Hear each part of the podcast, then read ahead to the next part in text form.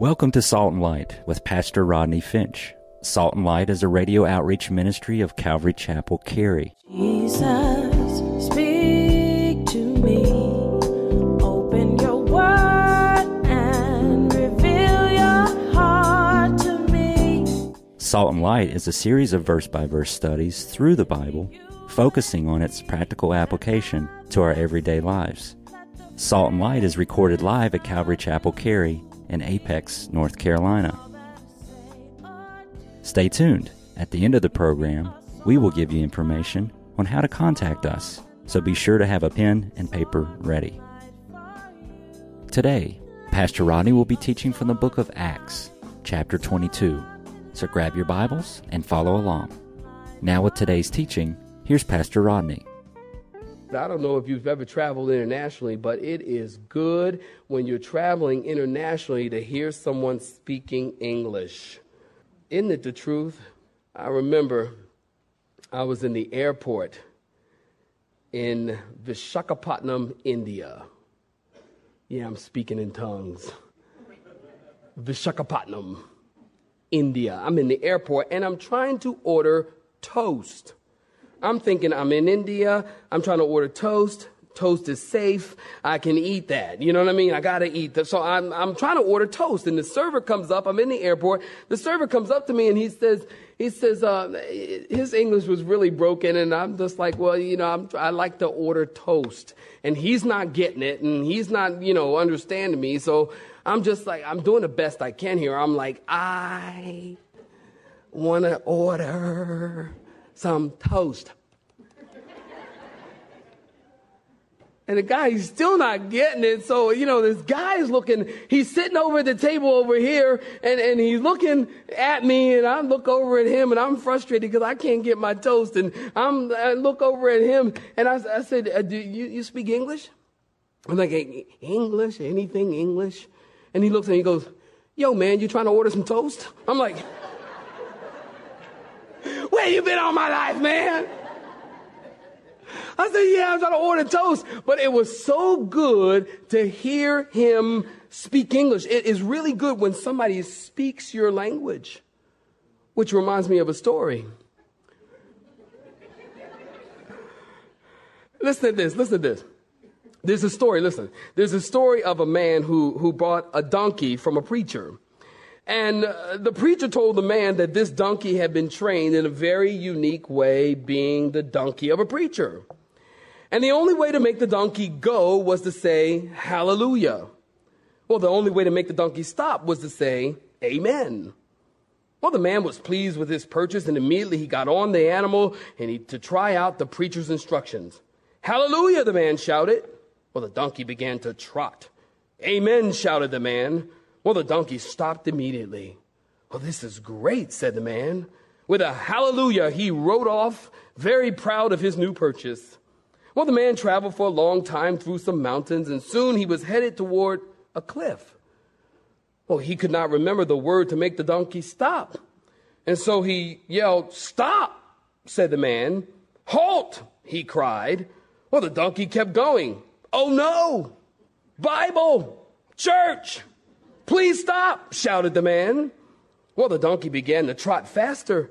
He was getting closer and closer to the cliff's edge. Well, finally, in desperation, the man said a prayer. He said, Please, dear Lord, please make this donkey stop before I go off the end of the cliff. In Jesus' name, amen. Well, the donkey came to an abrupt stop just one step from the edge of the cliff. Well, the man said, Shoo, hallelujah. Boom. I don't even know why I told that story. It has nothing to do with what I was saying.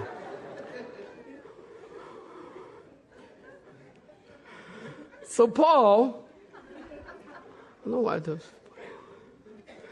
So, Paul speaking in the Hebrew language, and, and notice in your Bibles in verse 2. Look, look in verse 2. I'm, I'm so out of time. I don't even know what I'm doing. Lord, help. Hallelujah. Look at verse 2. the- Paul's speaking in the Hebrew language, and, and, I want you to notice, and, and, they kept all the more silent. He's speaking in Hebrew. Saints, let me just tell you this really, really quickly here. He's speaking in Hebrew in a language they could understand so that he could win their hearts. Christians, listen, when you're talking to non believers or even new believers, be careful about using Christianese. Because Christians, we got our own language too. I mean, we got our own language. I mean, half the time you can talk to Christians, you have no idea what they're talking about. And you're talking to a new believer, and you might say something like this Well, you know, if you give your heart to God, and He'll wash you in the blood, and He'll baptize you in the Holy Spirit, and you will be on fire for God, and it will blow your mind. You know how that sounds to a non believer? He's like, what? I don't know if I want to be washed in anybody's blood. That's gross. And I certainly don't want to be on fire. We got to watch what we're saying. We got to make sure that our speech and our language is relevant, not compromising the gospel so that people can understand and their hearts can be won to Christ. If you understand that, say amen, saints. That's very, very important. So Paul begins, notice in our text, he begins by giving them the apologetics. And you want to notice this here. Note this. What was Paul's apologetic? It was his testimony. Did you see that? He doesn't present an airtight case of Old Testament prophecy. He doesn't argue the types and the parallels of Scripture. He doesn't try to be the Bible answer man. He simply shares his testimony. He simply shares what God has done in his life. Saints, listen to me close. Your testimony is the most powerful witnessing tool you have. Wait a minute, Rodney. What about the gospel? Oh, I mean no disrespect. The gospel is the power of God unto salvation to anyone who believes. Amen, saints. I mean no disrespect, but your testimony is powerful. Why? Because it's the one subject that you are an expert on. Amen. You don't know that much. Just trying to build you up, my people. But on the subject of your testimony and what has happened to your life and how God has changed your life, your testimony is the most powerful piece of witnessing tool that you have. Don't you remember the story as the Pharisees came to the blind man who had been made to see by Jesus? And they came to they like, what about this? Or what about that? Or what about your mom? Or what about your dad? Or your family tree? And all these questions they're posing to the blind man. And the blind man said, look, hold it, fellas, partners, hold on. He said, I don't know anything about that. I don't know all about that. He says, but all I know is I once was, what he say? I once was blind, but now I see. That's all I know. You know, I don't know all about all that stuff. I don't have, you know, all of that theology and logic, philosophy. I don't get it. He says, well, I do know that I once was blind, but now I see. Every single Christian can say that. Amen, saints? I don't know about you, but January 22nd, 1982, Rodney was blind. January 23rd, 1982, now I see. God changed my life. And that's your apologetics. That's your testimony. That you know God, that He has changed your life. Because listen, you can theologically, philosophically, or socially argue the validity of Scripture. You can argue, but you cannot argue with a changed life. You can't, you can't argue with me if I tell you, listen, I used to be this way. I used to do drugs. I used to hang out in places that I shouldn't be. I used to go places and do things, awful, ugly, evil things that I should not have done. But I want to tell you that God came into my life and changed my life. And here it is a year later, and look at me now. I'm different. You can't argue with that. Amen. That's unarguable. So your testimony is so very, very, very important. Paul begins this testimony. Notice in your Bibles in verse three, Paul says, I am a Jew born in Tarshish. He begins his testimony. He says, I was brought up in Jerusalem. I was tutored. Note this, saints. Would you look at it again in verse three? I was tutored by Gamaliel. Now listen, give me your attention. When these Jewish people heard the name Gamaliel, they said, Gamaliel, oy vey? Gamaliel? Why? Because Gamaliel was one of the most respected teachers of this era. The Jewish people felt and taught that Gamaliel was the glory of the Torah. So when Paul says, see, Paul's name dropping here because he wants to win their hearts. So he says, I was brought up at the feet of Gamaliel. Gamaliel had his own Bible school. There was a guy by the name of Nicodemus. Don't you remember in John chapter 3? Nicodemus, Nick who came to Jesus that night. Nick at night. Nick was an instructor in the school of Gamaliel.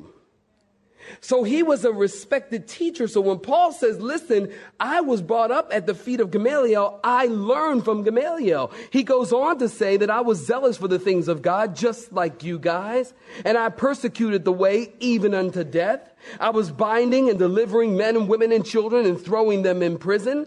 Paul says, listen, I understand why you've attacked me because I was once an attacker also. I understand where you're coming from. Paul says, listen, I, I, I, I, was like you guys. I hated the church. I hated Jesus. I hated anything that had to do with Christianity. And I did everything I could to destroy it. Paul looks at this council of Jews and he says, it's from you guys that I got the warrant to go to Damascus to arrest these Christians.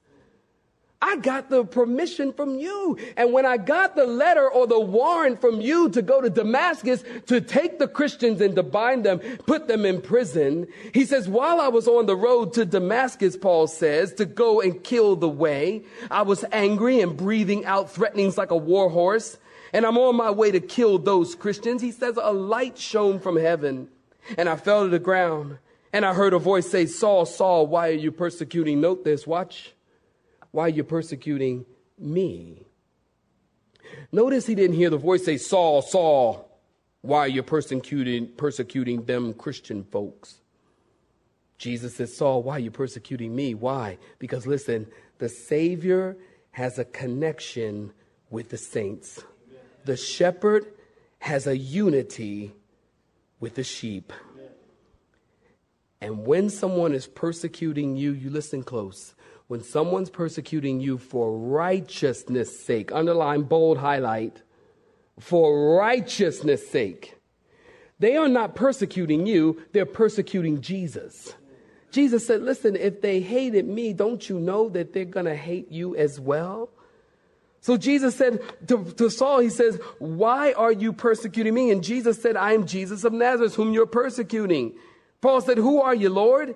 He says, I'm Jesus of Nazareth. You're persecuting me. And those who were with Saul, the Bible tells us, they saw the light, but they couldn't make out what was being said. Saints, I want you to look at again in verse 10. Paul then said, Lord, what do you want me to do? And God said, here's the plan. Paul, Saul, I want you to get up and go to Damascus, and it's in Damascus that it will be told to you the next thing to do, verse 10.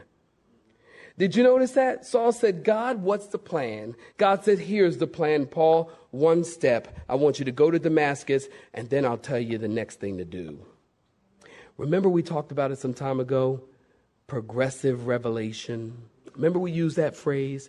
In other words, God, saints, listen, God will tell you to take the first step, and He will not give you the second step until you take the first step. Somebody say amen, would you? God does not operate on the five year plan. Now somebody say amen. You understand that. See, we want the five year plan.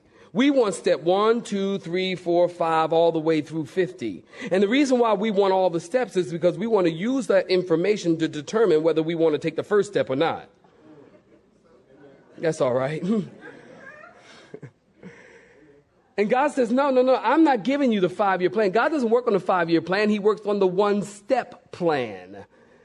God will tell you the first step to take, and then He expects you to take that step, and then He'll tell you the next step to take. You know, my story is Elvira and I were planning to come to the Raleigh area. Don't you remember? God just told me and showed me in a vision that I was moving east and that we were coming to Raleigh. God did not tell me that, that He was going to do all of this. God did not tell me that He was going to do with my life and with Elvira's life what He has done in this church.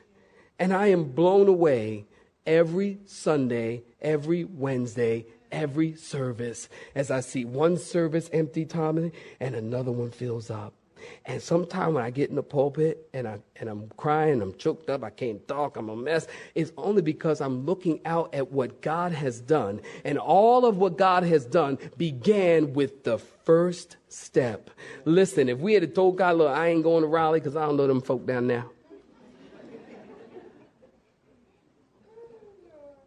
Which, by the way, did cross my mind. I'm just purging right now. It did cross. But God has done awesome, awesome things here at Calvary Chapel. And all of it began with the first step. And here's the thing I don't know what God's doing tomorrow. You know, we need a new church building. Man, praise God. Look at third service. First service is near full. Second service is nuts. Don't even come to second service. Don't come to second service. And, and third service, look, be, and, and, and we, we don't know. I mean, we, we got to make some decisions. We got to have something. God knows what we need, but we're still walking by faith, still trusting God. We were trusting God when we showed up. People say to us, well, didn't y'all receive some money from Calvary Chapel in Costa Mecca? I mean, Mesa. And, and you know, didn't y'all, when y'all came here, Pastor White, didn't y'all get money and they, they helped plant the church and all that? I'm like, no. Nobody give us no money. When we got here, we were po. I, didn't say poor. I said po. We were so broke we couldn't afford the other OR. And that's when you're broke. You're so broke you can't pay attention. We were just po. We didn't, we have nothing. I remember when I was telling them for we I opened up the first church checking account and I went to the bank and uh, I said, well, yeah, I like to open up a church checking account. And um, I'm the pastor from Calvary Chapel, and I like to open up a church checking account.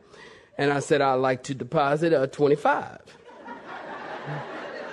And he said, "Oh well, yes, sir. yes, sir. Uh, Twenty-five thousand dollars. Uh, Twenty-five. I said, "No, twenty-five dollars. I ain't got no money. What you talking about? Shoot." Man, just trusting. It's true story. And I'm just like trusting the Lord and just walking by faith and trusting the Lord. And God's going to give us the next step as we take the step. It made me think of the movie Indiana Jones, which is a classic. And you remember the, the part where, um, man, I, I, love that movie so much. I, I what happened in that scene anyway? It was one of the, he was doing something, and I'll never forget it. And he was, uh, was so impacting in my life because he was stepping out on faith. I remember that part. And it, when he was somebody, yeah, he was stepping out, and when he stepped out, there there was this walkway thing there and, and he needed to step. He needed to take the step to go get the Holy Grail. And he couldn't get the Holy Grail unless he took that step. Right, Tommy? A faith. That's right. You want to come finish my preaching? Because I'm, I'm, don't know where I'm going here. And uh, yeah, that's right. And, and look at verse 14.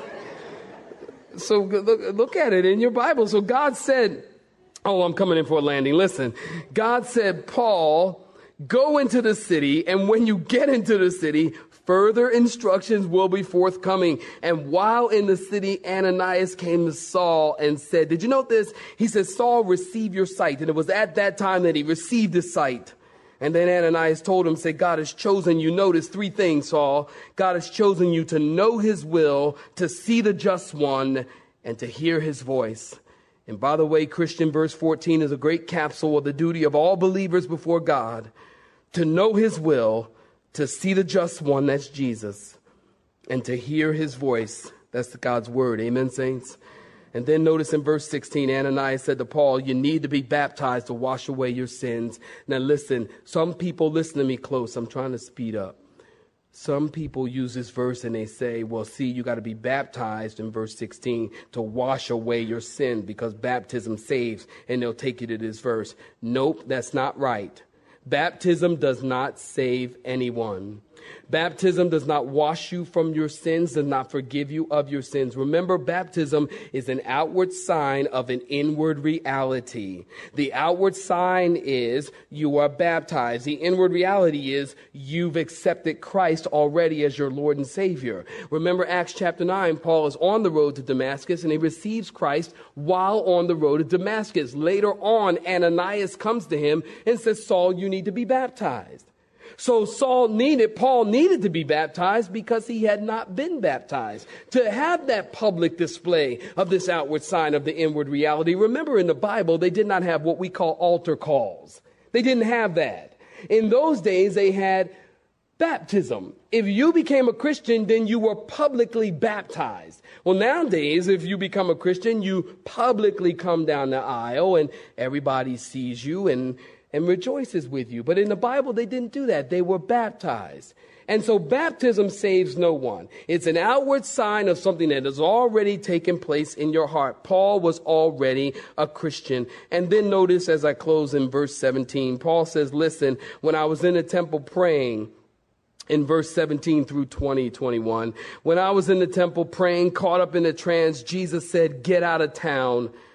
They're going to kill you. And did you notice? I see that Saul, Paul, is arguing with the Lord. And he says, Lord, you know, hey, listen, you know that, that I beat those who believed on you. And he says, and then I think about Stephen, the first martyr of the church, as I was standing there consenting, giving thumbs up to his death, and I was holding their coats. And Jesus, they know that I hate you. Paul is arguing with God. Saints, let me tell you just two things about arguing with God. Is this deep. And this is theological. Okay, get this. Arguing with God. Number one, you want to write this down, you don't want to miss it. Number one, arguing with God, you need to know this. You're wrong. That was heavy, man. That was. Number two, you'll lose. Amen, saints. How true is that? You know, you might go two rounds, but you're going to lose. Can't argue with God. And notice God doesn't argue with him. In verse 21, then he, God said to Paul, depart. I like that. God doesn't dignify Paul with arguing back with him and, you know, hey, you know, I'm God and I know all this stuff. And, and Paul, well, did you think about this part? He, God doesn't do that. When you argue with God, God's ways are right and your ways are wrong. And God says, depart. Just go. And Saul, we'll find out next week, as he continues his testimony before the council. We'll find out.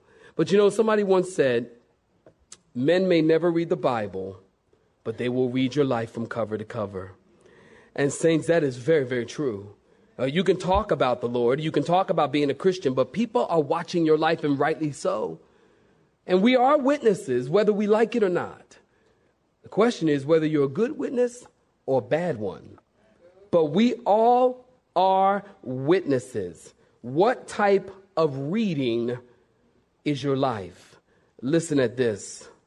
Is it fiction where your Christian life is just imaginary? Is it history where everything you've done is in the past tense? Is it an autobiography, your life as a Christian, where your Christian life is really just about you? Is it a comedy where your Christian life is just a joke? Is it a drama where your Christian life is just a succession of dramatic events? Or is it a love story, truly acted out, where the world is your stage and God is your audience? I like that. Or is it a bestseller? Don't let Satan seduce you into a corner and tell you that you shouldn't witness, you shouldn't testify, Oh, after all, I mean, religion and politics, we just don't talk about those things. No, what they really mean is Christianity and politics we don't talk about. You can talk about religion and spiritual things all you want. You can go up to the highest mountain and cross your legs and sit in a lotus position and study your navel. And come down and say, Oh, I just had the best experience. Wow, my navel. spiritual. And people, whoa, well, tell me more. But you start talking about Jesus, you start talking about Christianity, and it's like, oh, wait a minute, wait, wait, wait, wait, wait, we don't talk about that. Uh, no, Christianity, you know, we don't talk about those kinds of things. Don't let Satan seduce you. I was telling them at the Calvary Chapel in Miami, I tell you today, don't let Satan back in the corner and tell you your testimony is not important. Your testimony is important. Rodney, I wasn't on drugs and did all the bad stuff that everybody else did. Do I have a testimony? All I did was go to church all my life. I was a Jesus boy all my life and grew up as a Jesus man. Do I have a testimony? You doggone right you do. It is a testimony to walk with God all your life. You have a testimony. Even if you don't know Christ this morning, you have a testimony of the mercy and the grace of God on your life. Because you're still here. Even if you don't know God, your testimony is, I don't even know God and He's showing me grace. Say amen, saints, would you? You have been listening to Salt and Light, a radio outreach ministry of Pastor Rodney Finch and Calvary Chapel Cary, located in Apex, North Carolina. Join Pastor Rodney Monday through Friday at this same time. For information regarding service times, you can contact us at 1 800 293 0923. That's 1 800 293 0923. You may listen to today's broadcast in its entirety by visiting the media library on our website at cccary.org.